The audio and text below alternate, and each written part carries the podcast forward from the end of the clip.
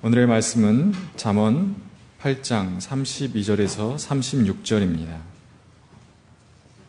그러므로 아이들아, 이제 내 말을 들어라. 내 길을 따르는 사람이 복이 있다.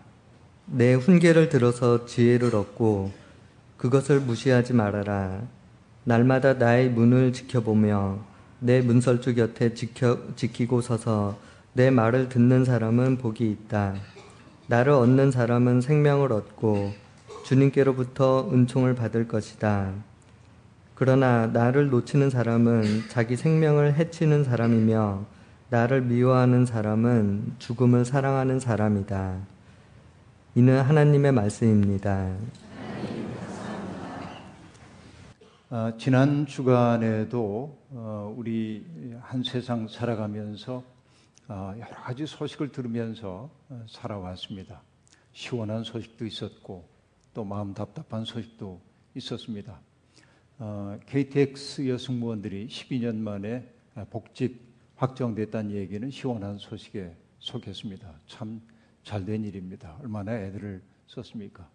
그런가 하면은 어, 재작년 그 우리 정치가 요동을 치고 있을 때 군대가 계엄령을 준비하고 있었다는 그런 이야기, 어, 정말 깜짝 놀랄 만한 그런 소식이기도 했습니다. 오늘 우리가 공동기도에서도 잠깐 기도를 했습니다마는 어, 영유아들이 차량에 방치되어서 어, 죽어간 이야기를 어, 들었습니다. 생명에 대한 이런 그 감수성이 너무도 부족한 우리 사회의 모습이 정난하게 드러나는 것 같아 참 가슴이 아프기도 했습니다. 여하튼 세상은 이렇게 사건 사고가 끊이지 않고 빛과 어둠이 공존하는 그런 세상이기도 합니다. 아, 어떻습니까? 잘 사셨습니까? 저는 오늘 하나님 앞에서 우리들이 지난 한 주간 동안 우리가 주로 사용해왔던 언어가 어떤 것인지를 한번 돌아보았으면 하는 생각이 있습니다. 언어라고 하는 것은 우리의 생각을 표현하는 도구이기도 하지만, 그래서 우리가 언어를 부리며 산다고 생각하지만, 때때로 우리가 사용하는 언어가 우리의 의식과 우리의 정서와 태도를 결정하기도 하기 때문에 언어가 우리를 부린다고도 얘기할 수 있겠습니다. 우리가 사용하는 언어가 나의 존재를 만들어내기도 합니다. 사용하는 언어가 바뀌는 순간 세상을 바라보는 방식, 사람들을 대하는 방식이 달라질 수밖에 없습니다. 여러분 주로 어떤 언어들을 썼는지요? 저는 애써서 사람들에게 얘기합니다. 공감, 환대, 기쁨, 감사, 이런 말들을 우리가 주로 사용하면 우리의 삶은 그런 방식으로 바뀔 겁니다. 그러나 누군가를 미워하고 조롱하고 비난하고 냉소하는 말들을 사용하게 될 때 우리의 삶은 점차 어두워질 것임이 분명합니다. 그러므로 여러분, 말로 세상을 짓는다는 그 말이 헛된 말이 아닌 것을 우리가 알 수 있습니다. 하이데거라고 하는 철학자는 인간의 언어를 뭐라고 합니까? 존재가 드러나는 장소라고 말합니다. 언어라고 하는 것을 장소로 말하는 게 특별한 상황인데, 그러니까 우리의 존재가 어떠한지를 가시적으로 보여주는 게 우리가 사용하는 언어라고 하는 말일 겁니다. 늘 부정적인 말을 사용하는 사람들이 있습니다. 그들은 외부 세계를 언제나 부정적인 시선으로 바라보고 또 그렇게 평가하는 말을 하기를 좋아합니다. 그런데 그들은 의도했든 의도하지 않았든 그런 언어를 통하여서 주위에 있는 사람들의 영혼에 상처를 입힐 때가 많이 있습니다. 세상을 어지럽게 하고 혼란스럽게 만들기도 합니다. 그들의 언어를 생각할 때 전 이런 느낌이 들었어요. 갑자기 재채기가 나오면 여러분, 재채기 막을 수가 없잖아요. 뭔가를 흩뿌리잖아요. 그것처럼 부정적인 언어를 사용하는 사람들은 주변에 불쾌한 기운을 흩뿌리는 것 같아요. 우리의 말들은 어떠했는지 돌아봅니다. 하지만 여러분, 정반대의 말을 사용하는 사람도 있습니다. 제가 잘 아는 집 얘기인데요. 그 집에 딸이 둘이 있습니다. 다섯 살 배기하고 세 살 배기가 있는데 어린이집에 다니는데 어, 그 어린이집에서 다음날 물놀이를 하니 수영복을 입혀 보내라고 그런 전갈이 왔기 때문에 엄마는 아침에 큰아이에게 수영복을 이렇게 입히고 있었습니다. 그걸 바라보고 있었던 세 살 박이 아기가 엄마에게 묻습니다. 좀 이상한 광경으로 느껴졌던지, 엄마, 언니 어디 가요? 그래서 어린이집에 가는 거야 하자 세 살 박이가 이렇게 얘기합니다. 와, 좋겠다. 너도 가잖아. 그러자 와, 신난다. 그렇게 얘기하는 거예요. 여러분, 어, 날마다 일상적인 일인데 어, 이 아이는 뭐냐, 와, 좋겠다, 와, 신난다 이렇게 말합니다. 그 언어 자체가 그 엄마의 마음을 기쁘게 했던 것은 분명하겠죠. 여러분, 세상을 이런 모습으로 살아가는 이들도 어, 있는 것입니다. 어린아이처럼 생을 단순하게 살 수 있다면 참 좋겠습니다. 아, 요즘 우리는 문자 중독이라고 할 만큼 아, 수없이 많은 정보를 접하면서 살아갑니다. 그런데 정보를 생산하는 사람들은 자기가 생산한 정보가 많은 사람들에게 읽혀지기를 원하기 때문에 뭔가 노출되도록 해야 하기 때문에 자극적인 제목을 달 때가 아주 많이 있습니다. 그래야 사람들이 클릭을 해서 그 내용을 보기 때문에 그렇죠. 아, 담담한 언어, 담백한 언어의 자리는 점점 협소해지고 노골적이고 극단적인 언어가 사람들의 시선을 잡아 끌고 있습니다. 그런 말들을 볼 때마다 우리의 심령이 거칠어지는 것을 느낍니다. 그래서인지 그런 글에 댓글을 다는 사람들의 글조차 대단히 아주 가파른 언어를 사용하고 있음을 우리가 종종 보고 있습니다. 사람들에 의해 이렇게 혹사당하는 언어는 제 본래적인 기능을 잃어버리기 일쑤입니다. 하나님이 인간에게 언어라고 하는 복을 주신 까닭이 무엇이겠습니까? 언어를 통하여 서로 통하라고 하는 얘기 아닙니까? 소통의 통로로 언어를 주셨습니다. 그러나 오늘 언어가 혹사당한 결과 언어는 사람들과 사람들을 이어주기는커녕 오히려 사람들을 멀어지게 하고 아, 그리고 아, 분단의 장벽을 세우는 일에 사용될 때가 너무도 많이 있습니다. 바로 이것이 우리 시대의 가장 아, 문제라고 저는 그렇게 느끼고 있습니다. 아, 요한복음은 태초에 말씀이 계셨다라는 말로 시작됩니다. 참 위대한 시작입니다. 이어서 그 말씀은 하나님과 함께 계셨고 그 말씀은 하나님이셨다라고 말하고 있습니다. 요한복음에 말하는 말씀이라고 하는 것은 로고스의 번역어인데 로고스의 일차적인 의미는 말이라는 뜻입니다. 그러나 때때로 여러분 그리스 사상에서 로고스란 말은 굉장히 다양한 의미를 거느리는 발전된 그런 언어이기 때문에 단순히 말이라고 얘기할 수가 없습니다. 때로는 이치라고 번역하기도 하고 또 도라고 번역하기도 하고 어떤 때 진리라고 번역하기도 하고 헬라어에서는 굉장히 다양한 어, 그 의미망을 거느리고 있습니다. 그러나 로고스의 근본적인 뜻은 뭐냐, 말이라고 하는 뜻이 그 속에 있습니다. 그런데 이 요한복음에 사용되고 있는 이 로고스라고 하는 단어는 히브리 말로는 다바르라고 하는 말로 옮길 수 있습니다. 히브리 말로 말씀을 뜻하는 게 다바르인데 하나님이 말씀으로 세상을 창조하셨다 할 때 그것이 바로 다바르라고 하는 말입니다. 이 말은 에너지로 가득 차 있는 말씀을 뜻합니다.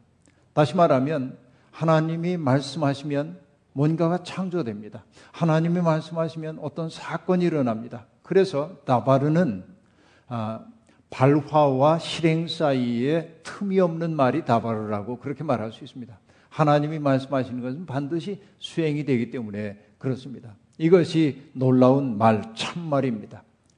근데 여러분, 하나님이 말씀으로 세상을 지었다는 말을 우리들이 어, 내가 믿을까 말까 망설이를 는지 몰라도 따지고 보면 우리도 말로 세상을 창조하고 있습니다. 아, 그렇죠. 우리가 사용하는 말은 사건을 일으킵니다. 여러분, 지나가는 사람에게 비난하는 말을 한번 쏟아내 보십시오. 그 사람이 우리를 바라보면서 어떨까요? 왜 내게 욕하냐고 대들 거 아니에요? 내가 그 사람에게, 영문을 모르는 사람에게 비난하고 욕을 함으로 그 사람 마음속에 혼돈을 창조했고 분노를 자아내고 그러죠. 우리는 말로 뭔가를 불러냅니다, 세상을. 근데 내가 어떤 사람에게 칭찬을 한다든지 긍정하는 말을 해줬을 때 정말 살맛을 잃어버렸던 사람이 살맛을 회복하고 그렇지 내 생은 의미가 있지 이렇게 느낄 수도 있죠. 그러니까 우리는 말로 세상을 창조하는 사람임이 분명합니다. 그래서 저는 얘기합니다. 말이 달라져야만 세상이 달라집니다 하는 얘기. 우리가 사용하는 말이 달라지지 않으면 세상이 달라질 수가 없다는 얘기를 저는 하고 싶은 겁니다. 세상이 혼란스러울수록 우리는 이 혼란한 세상을 지나갈 때 아, 우리의 마음이 떠내려가지 않도록 붙잡아주는 밭과 같은 말씀이 우리에게 필요합니다. 아, 때때로 여러분 좌우명 이런 거 있죠. 여러분 좌우명이 뭡니까? 어떤 집에는 가훈이라는 게 있죠. 제가 아는 어느 목사님 집 가훈이 제일 이상했는데 그 집에 들어가면 뭐라고 써있냐면 까불면 맞는다 이렇게 써놓기도 했는데요. 따지고 보면 그 말은 굉장히 지혜를 담은 말이기도 합니다. 뭐 또 흔히들 뭐 가화만사성 이런 거 붙여놓고 그렇게 살자고 사람들을 설득하는 경우도 있습니다만 여러분 우리는 어쨌든 내가 기억하고 있는 어떤 말을 통해서 내 삶을 정돈을 해나가는 거죠. 그래서 여러분 격언도 우리들이 새기며 살아야 합니다. 격이라고 하는 말은 뭐냐면 어떤 채찍질을 통해서 우리를 바른 길로 인도하는 말이 격언입니다. 우리의 안일한 일상을 깨뜨리고 어, 우리의 삶이 어떻게 지향되어야 하는지를 보여주는 게 격언이고요. 속담이라고 하는 건 말 그대로 사람 계곡에서 벌어지고 있는 말들입니다. 그러니까 살다 보니까 쌓여온 세월과 더불어서 축적되었던 인간의 경험들 이런 것이 속담의 형태로 응고되어 나타나는 것을 우리들이 알 수 있습니다. 그런가 하면 여러분 이와 비슷한 말 가운데 조금 어려운 말일 수 있습니다만 아포리즘이라고 하는 말이 있죠. 영어 단어 뭐라고 번역해야 하는지 알 수가 없습니다만 이런 것들은 굉장히 지혜스러운 말들입니다. 사실은 격언과 비슷한데요. 격언하고 아포리즘이 다른 것 하나가 있다고 한다면 격언은 누가 한 말인지 알 수가 없습니다. 근데 아포리즘이라는 것은 누가 한 말인지를 알아요. 저자가 누군지를 알아요. 여러분 제가 얘기하면 이 사람 누군지 알 겁니다. 인간은 생각하는 갈대다. 저 이거 파스칼이 한 말이죠. 그러니까 이런 그 이것이 아포리즘입니다. 또 여러분 젊은이들이 좋아하는 말 가운데 이런 것도 있죠. 사랑은 둘이서 마주 보는 게 아니라 둘이서 함께 한 방향을 바라보는 것이다. 뭐 이렇게 말합니다. 누구의 말입니까? 생텍쥐페리의 말이죠. 이처럼 누군가의 말인데 우리가 기억하면서 내 삶을 돌아보도록 만드는 게 아포리즘입니다. 근데 지금 우리가 보고 있는 이 말씀은 잠언 말씀을 지금 보고 있는데 아, 잠이라고 하는 글자는 뭐냐면 바늘 잠자입니다. 그러니까 바늘로 찌르는 것 같은 말이에요. 여러분 무더운 여름날 우리들이 아, 옛날에 지금은 냉장고들이 다 있습니다만 냉장고 없을 때 아, 여름의 기쁨 가운데 하나는 뭡니까? 수박 화채 해먹는 거인데 아, 연탄 가게에 가가지고서는 얼음을 사오잖아요. 연탄 가게에서 팔았잖아요. 옛날에 얼음을. 그 왜 그런지 그 젊은 사람들은 모르죠. 왜냐하면 연탄이라는 게 겨울에 판매하는 거지 여름에 안 파니까 그때 먹고 살아야 되니까 이제 얼음을 팔았단 말이에요. 이 집에서. 그러면 여러분 얼음을 깨뜨릴 때 어떻게 깨뜨립니까? 망치 가지고 깨는 사람 없거든요. 바늘 가지고 톡톡 치면 깨지거든. 그렇죠? 바늘이 균열을 일으켜서 깨뜨리는 거예요. 잠언이라는 건 그런 거예요. 우리의 나른하고 안일한 일상을 툭툭 쳐가지고 뭔가 깨닫게 만드는 게 잠언이라고 얘기할 수 있습니다. 그런데 여러분 잠언의 핵심 문장을 우리는 알고 있죠. 다 기억할 겁니다. 잠언의 핵심 문장. 그것은 뭡니까? 주님을 경외하는 것이 지식의 근본이다 한 말이죠. 잠언을 한마디로 요약하면 그 말이라고 볼 수 있습니다. 이게 여러분 변주되어 나타난 것이 뭡니까? 주님을 경외하는 것이 지혜의 근본이요 거룩한 일을 아는 것이 슬기의 근본이라 하는 말이 등장합니다. 그죠?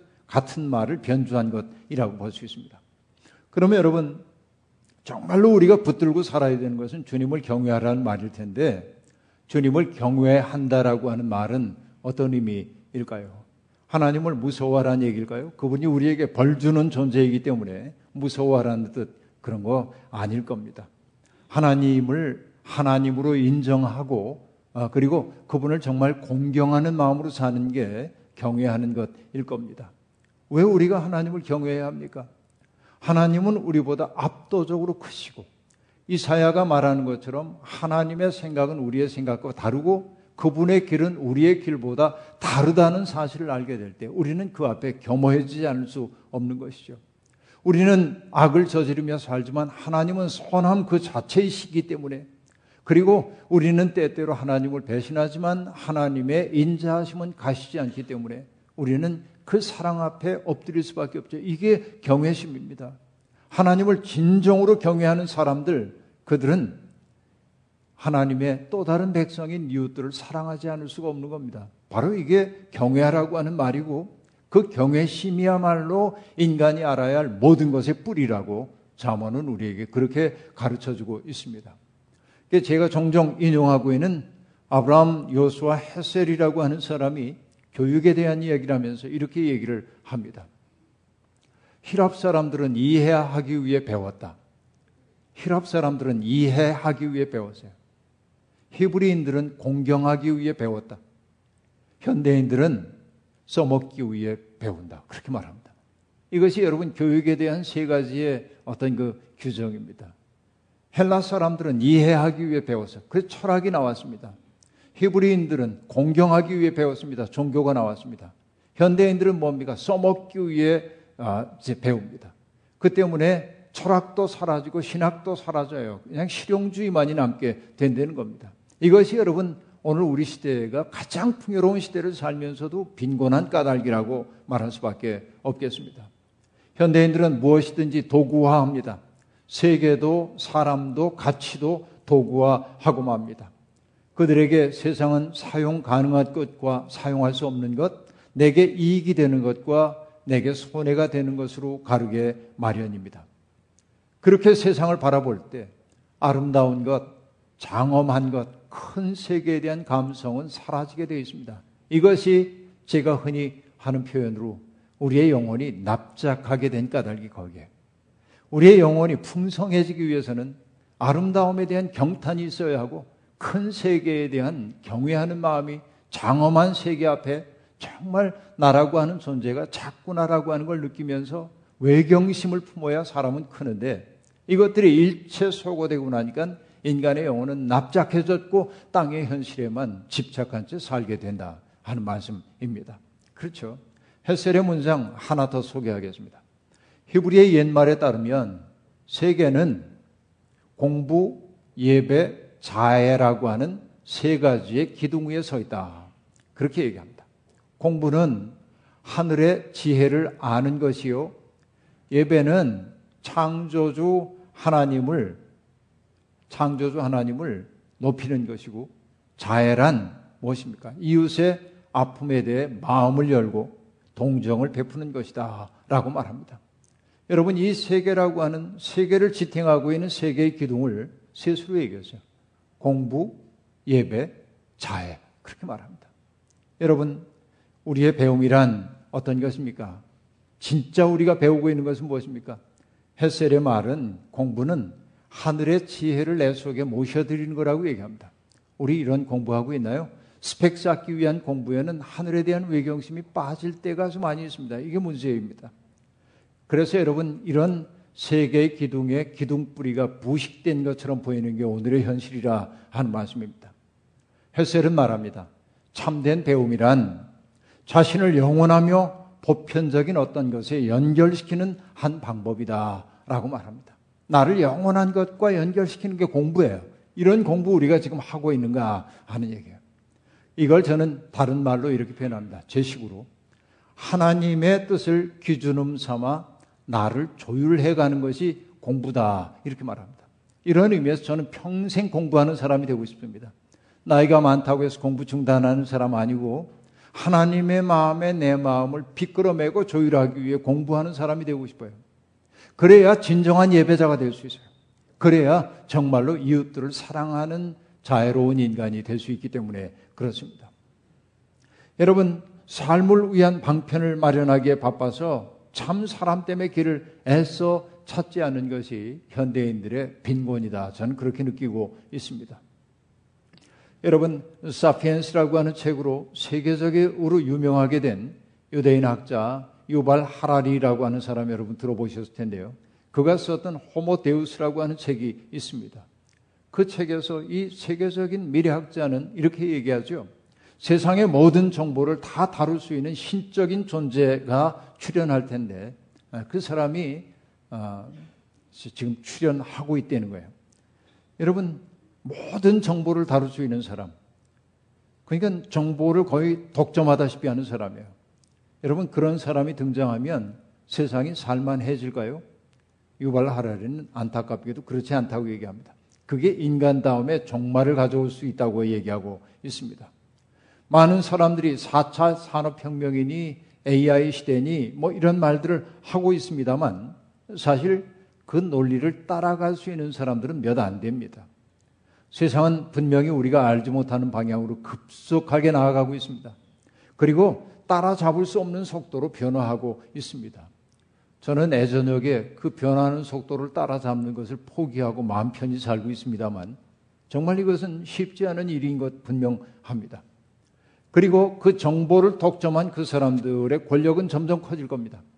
어제도 뉴스 보도를 통해 보았습니다만 지금도 그렇지만은 몇 년 후에 세계에서는 전 세계 부의 육십오 퍼센트 이상을 세상의 정보를 가지고 있는 일 퍼센트 미만의 사람들이 다 소유할 거라고 얘기하고 있습니다. 어떤 한 사람이 가지고 있는 자산 가치가 여러 나라 전체의 자산을 합친 것보다 많은 세상, 여러분 이게 좋은 세상입니까? 이런 세상이 심화될 거라고 학자들은 내다보고 있는 것입니다. 여러분 이것이 지금 우리가 살고 있는 세상의 모습입니다. 못할 일 없는 신적 존재의 출현, 이것이 삶을 아름답게 만들 거라고 우리가 바라보기가 어렵습니다. 이런 시대이기 때문에 종교의 역할이 정말로 중요합니다. 종교가 바로 서야 합니다. 역사가 바른 방향으로 가도록 계속해서 선도하고 길을 밝히고 경고하고 사람들에게 깨어 있으라고 해야 합니다. 여러분 몇 주 전에 얘기했던 것처럼 소크라테스가 아테네의 등해를 자초했던 것처럼 사람들이 온통 물질에만 쏠려 있는 이때 종교인들은 따끔하게 그게 인생 아니라고 말하면서 끝없이 끝없이 말해야 합니다. 그런데 여러분 오늘날 한국의 기독교는 어떠합니까? 사람들의 욕망에 편승하고 그것을 부추겨주는 역할을 하고 있습니다. 그러기에 세상을 바꿔내지 못하는 거죠. 이런 상황 속에 우리들이 있습니다. 사실 이런 얘기는 굉장히 주제 넘은 말로 들리기도 합니다. 왜냐하면 한국교회는 이미 계몽의 객체로 전락한 지 이미 오래되었기 때문에 그렇습니다. 그럼에도 불구하고 여러분 그런 역할을 포기하는 순간 교회는 영원히 문을 닫아야 하는지도 모릅니다. 그렇죠? 등산 용어 가운데 여러분 들어보셨는지 모르겠습니다만 링반더롱이라고 하는 등산 용어가 있습니다.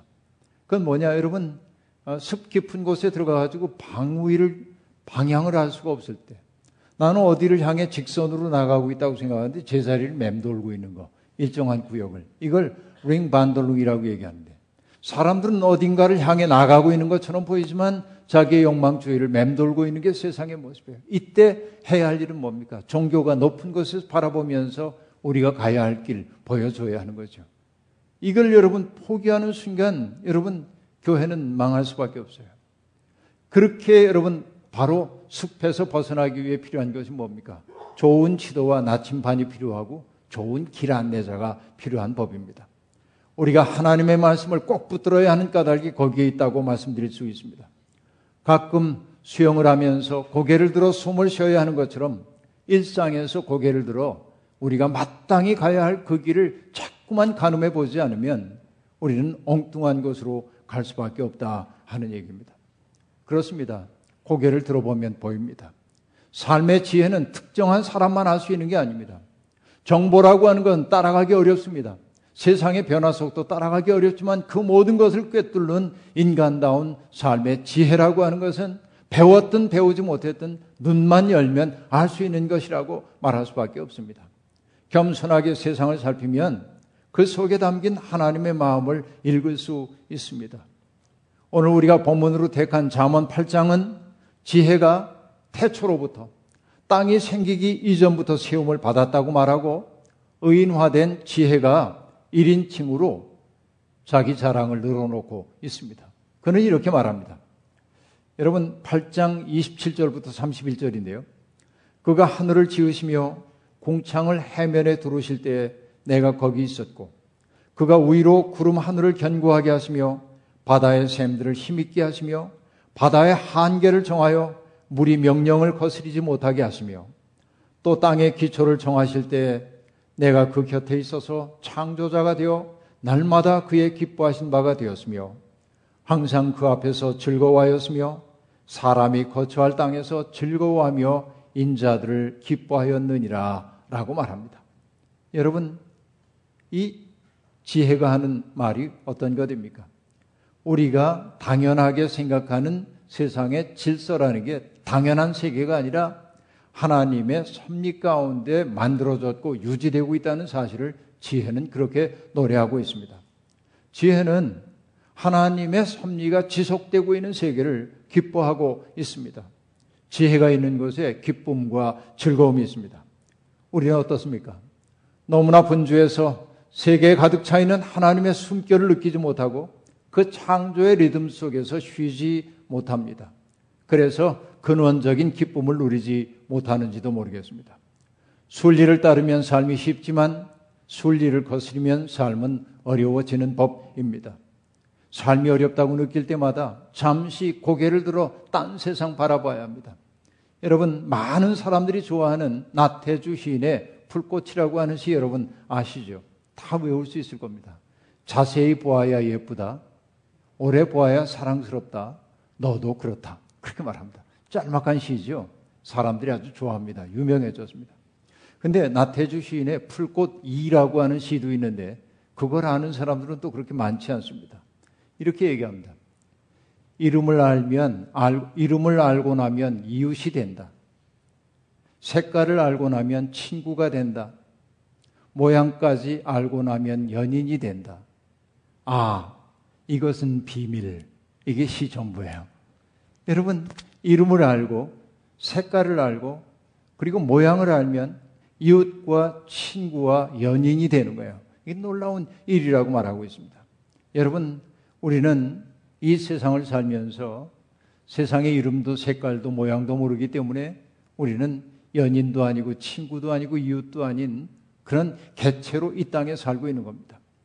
돈과 권력과 명예에 탐닉하는 사람들일수록 세상에 가득 차 있는 하나님의 신비를 보지 못합니다. 그래서 세상을 한껏 누리며 살지 못합니다. 요한은 세상에 있는 것들을 사랑하지 말라면서 이렇게 얘기하죠. 세상에 있는 모든 것, 곧 육체의 욕망과 눈의 욕망과 세상 살림에 대한 자랑은 모두 하늘아버지에게서 온 것이 아니라 세상에서 온 것이라고 말하고 있습니다. 그렇게 그런 욕망에 사로잡힌 사람들은 하나님의 신비한 세계를 바라보지 못합니다. 내 주위에 있는 사람들을 장애물로만 여기기 쉽습니다. 그렇기에 그들은 행복하지 못합니다. 여러분, 우리 잘 살기 위해서 딴 거 없어요. 조금 가벼워져야 합니다. 가벼워지기 위해서는 덜어내야 합니다. 덜어내기 위해서는 어떻게 해야 합니까? 자꾸만 나 자신을 하나님 앞에 이끌고 가야 합니다. 그래야 내 짐이 덜어지는 것을 느끼게 됩니다. 내려놓아야 숨 돌릴 수 있고 숨을 돌려야 이웃이 보입니다. 바로 그때 공부, 그 다음에 아, 예배, 자애라고 하는 세 가지의 기둥이 우리 속에 다시금 서게 되는 겁니다. 지혜가 우리를 초대합니다. 지혜의 도를 지키는 자가 복이 있다고 오늘 본문이 말합니다. 훈계를 들어 지혜를 얻고 그것을 버리지 않는 사람이 복이 있다는 것입니다. 여러분, 지혜를 듣고 따르고 그리고 지켜볼 줄 아는 사람이 지혜자임이 분명합니다. 여러분, 우리는 그런 노력을 하며 살고 있습니까? 진리 공부를 진짜 하고 있습니까? 다산 정약용 선생은 나이 마흔 살이 되었을 때 다산으로 유배를 가게 되었습니다. 세상이 원망스러울 수도 있었습니다. 그러나 다산 정약용은 그 유배지에서의 생활을 오히려 자기 발전을 위한 강학의 기회로 삼았습니다. 자기를 단련한 기회로 삼았습니다. 열심히 글을 썼고 글을 읽었습니다. 그리고 인재들을 불러 모아서 가르쳤습니다. 어느 날 아전의 아들인 열다섯 살의 한 젊은이가 이 다산 정약용을 찾아옵니다. 그의 이름은 황상입니다. 그가 다산에게 이렇게 묻습니다. 저같이 머리 나쁜 아이도 공부할 수 있나요? 그렇게 물었습니다. 그때 다산이 말합니다. 오직 부지런히 노력하면 안 될 일이 없다면서 삼근계의 가르침을 글로 적어주었습니다. 부지런하고 부지런하고 부지런하라 라고 말하면서 다산은 재능이 있는 사람들의 병통이 있다고 말합니다.